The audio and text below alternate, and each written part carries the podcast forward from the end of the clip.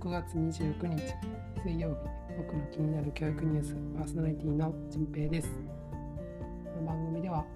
平日毎朝5分程度でその日の重要そうな教育や子育てに関するニュースを紹介しています。昨日は、えっと、この後のニュースでも紹介するんですけど、大阪の裁判所に行ってきましてある先生の判決を見てきました。結構僕の住んでいる京都の北の方から大阪までは意外と遠くてですね京都といえども広いのであの結構遠いんですけど2時間今日3時間近くかけて行って、まあ、判決を読み上げるの自体は本当に1分もかからずに終わったっていうそういうなかなか、面白い日だったんですけど、まあ、結果的には行ってよかったなというふうに思っています。まあ、その理由をこの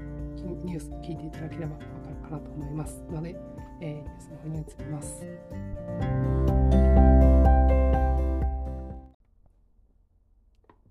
今日は過重労働で適応障害高校教諭の主張を認める大阪地裁府に賠償命令というニュースを紹介します大阪府立高校の教諭西本武さんが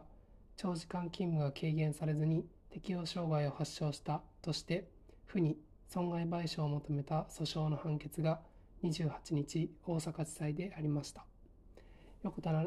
横田典子裁判長は校長が抜本的な負担軽減策を講じなかった結果適応障害を発症したと認め西本さん側の請求通り、府に約230万円の支払いを命じました。判決は、適応障害を発症するまでの半年間、1ヶ月あたりの時間外勤務が100時間程度に上っていたと指摘し、健康を害する程度の強度の心理的負荷だったと認定しました。その上で、教職員の健康を害するような状態を認識した場合、勤務先の校長には仕事の分配を見直すなどの安全配慮義務があると指摘し、府側は西本さんからメールで心身ともにボロボロですなどと訴えられた際、効率的に業務をするように声かけなどをしていたと主張していたが、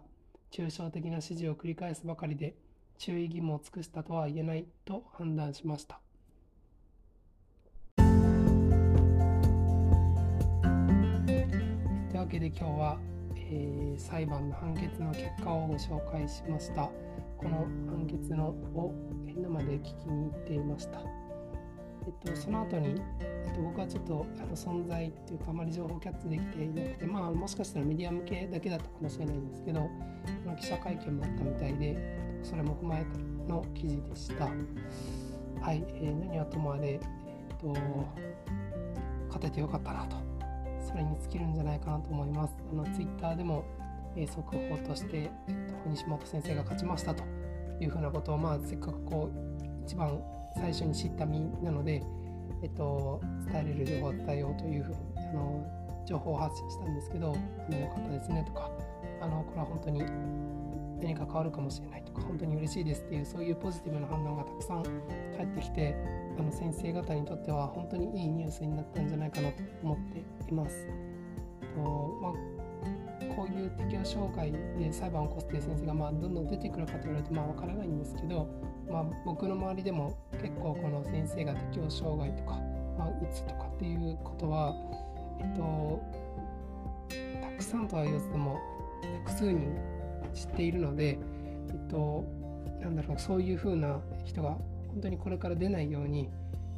校長先生とか管理職、まあ、教育委員会も含むんですけども、えっと、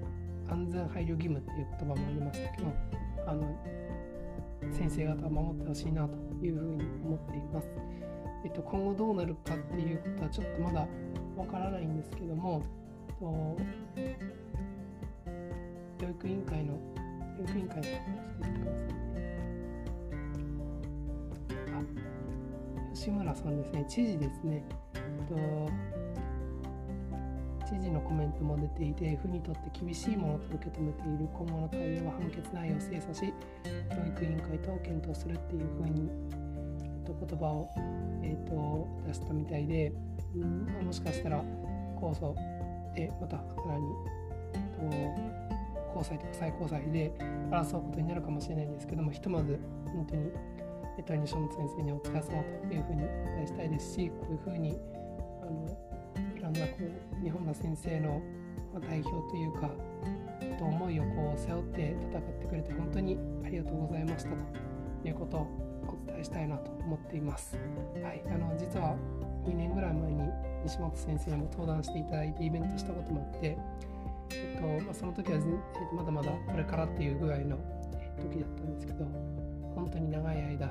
戦ってここまで来てあのよかったなと思っています結構こう感動的ですらありますはいというわけで、えっと、今日のニュースはここまでにします最後まで聞いてくださってありがとうございました今日もいい一日にしてください。じんぺいでした。